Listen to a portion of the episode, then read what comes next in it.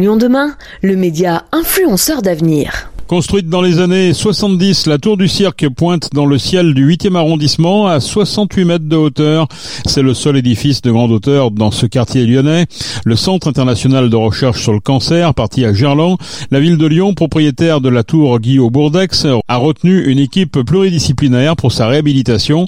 Cette passoire thermique après travaux accueillera des logements, des bureaux, un restaurant Tetedoie en son sommet, un restaurant solidaire dans l'atrium qui jouxte la tour, des espaces verts tout autour, ouvert sur la ville.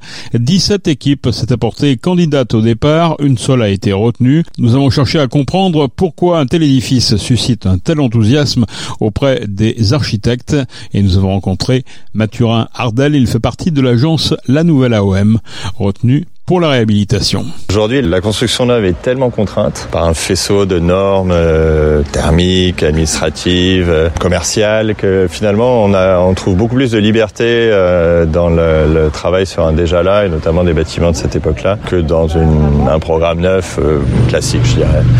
Et il y a aussi, je pense, plus de, de plus-value euh, architecturale dans la réflexion. Il y a une forme de, de, de travail qui est forcément sur mesure. Chaque bâtiment existant est différent d'un autre, donc il euh, n'y a pas de recette toute faite. Il faut euh, étudier chaque bâtiment euh, dans sa spécificité pour en trouver le, le potentiel qui va permettre de, le, bah, de, de, de lui réinventer euh, une histoire, une, un rôle, surtout une utilité. Là, on, part, on passe de, de laboratoire à des logements, hein, donc de, de De, de programmes qui n'ont strictement rien à voir, et pourtant ce bâtiment qui a été conçu pour faire des laboratoires se trouve particulièrement euh, généreux, je dirais, dans sa capacité à accueillir des logements. Comment on parvient alors à une transformation profonde, ce que vous avez dit tout à l'heure ? Ah bah, c'est un travail très minutieux, hein. Ça passe d'abord par un, un travail de, de, d'analyse, de diagnostic, étudier le bâtiment, comprendre comment il fonctionne, ses spécificités, sa structure, et petit à petit, avec d'ailleurs la, la, l'aide de, de techniciens, les ingénieurs, les, les paysagistes, tout un tas de de compétences réunies qui permettent de, de, de réinventer euh, un programme dans une structure, dans un bâtiment existant. C'est, c'est un travail long et minutieux, mais qui est, qui est vraiment passionnant, parce qu'on on, un travail qui est presque euh, archéologique. Hein. On découvre, euh, en étudiant ces bâtiments, leur histoire, comment ils ont été conçus, pourquoi, comment ils ont été construits, pour quelles raisons. Et c'est vraiment un voyage dans le temps et, et dans la science, je dirais, qui nous enchante à, à, chaque, à chaque occasion. Il n'y a jamais de répétition. C'est toujours, c'est toujours une nouvelle histoire. Sans rentrer dans les détails très techniques, quelles, quelles seront les grandes lignes des transformations qui vont être opérées sur le bâtiment ? La première chose, c'est de le rendre non I G H. Aujourd'hui, c'est un bâtiment I G H, donc immeuble de grande hauteur. Au-dessus de vingt-huit mètres, les bâtiments tertiaires sont réputés de grande hauteur. Celui-ci en fait soixante-dix.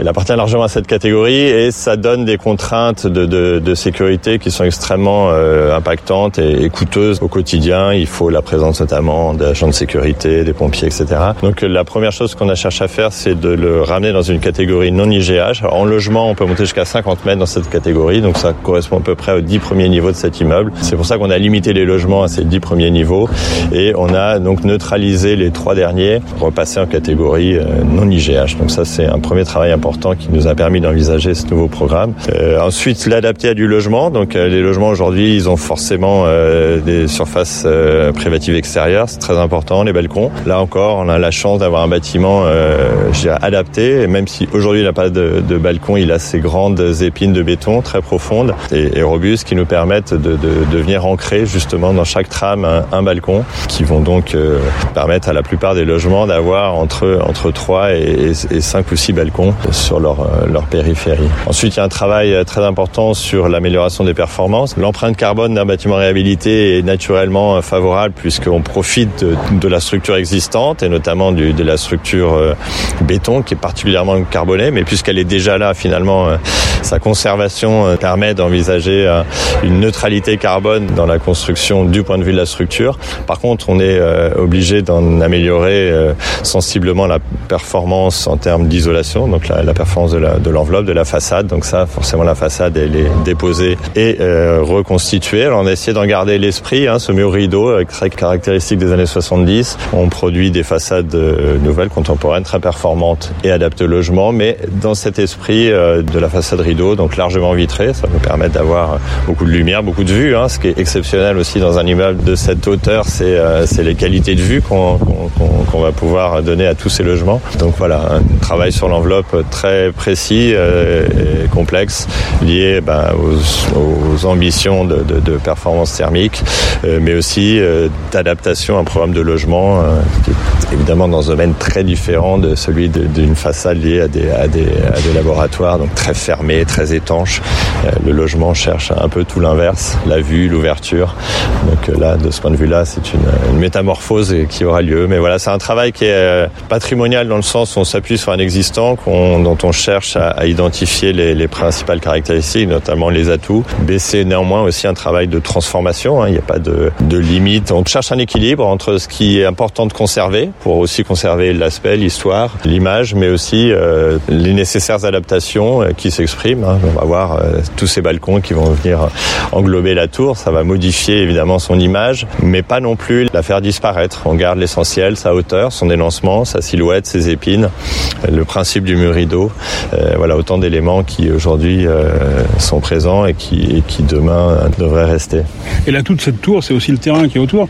Alors, en termes de végétalisation, comment vous allez procéder ? Le gros du travail sur euh, cette partie est du, du site, c'est là, une renaturation euh, massive du terrain, du site. Ça consiste d'abord à, à démolir certains, certaines constructions, comme le bâtiment Sasakawa, hein, qui sont des bâtiments qui ont été rajoutés postérieurement et dont on trouve qu'ils n'ont pas autant de valeur que la tour et l'auditorium. Et ensuite, principalement, bah, le, la déminéralisation de, du site, et notamment toutes ces surfaces de stationnement aérien qui vont être euh, déposées et désimperméabilisées et replantées euh, en pleine terre. C'est la pleine terre qui euh, participe le, principalement de, de, de l'amélioration de la température. Donc euh, on va euh, multiplier par trois la quantité de pleine terre par rapport à la situation actuelle.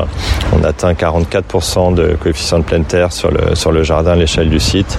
C'est voilà, l'effort principal. Et il y a une, la plantation d'une centaine d'arbres en complément des quinze ou dix-sept arbres existants, les grands sujets qu'on a cherché à conserver. Ça prend du temps à pousser un arbre. Donc euh, quand on a des beaux grands sujets, on, on les conserve euh, autant que possible. Et il y en a quinze, je crois, sur dix-sept qui sont conservés. Et une centaine d'autres qui vont euh, petit à petit grandir et, et compléter cette, euh, ce projet paysager assez ambitieux. C'est pas si grand que ça. Je crois qu'il y a un peu plus de deux mille mètres carrés. Mais euh, ce qui va surtout changer, c'est que le, le jardin va être ouvert. Un jardin qui a toujours été aujourd'hui privé et fermé euh, à l'accès euh, des, des riverains, des Lyonnais. Et là, à l'inverse, ce, ce jardin va être ouvert en journée à, à tous les riverains. Il sera par contre sécurisé la nuit, euh, comme euh, le sont les jardins euh, naturellement.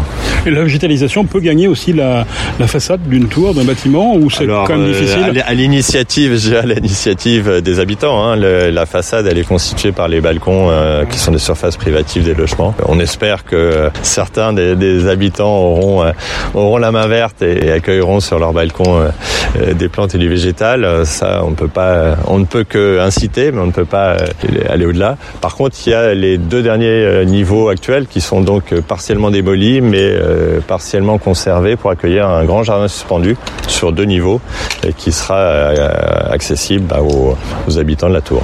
Mathurin Hardel, architecte de l'agence La Nouvelle A O M, la tour revisitée et son environnement très végétal pourront accueillir les utilisateurs et visiteurs à partir de deux mille vingt-huit.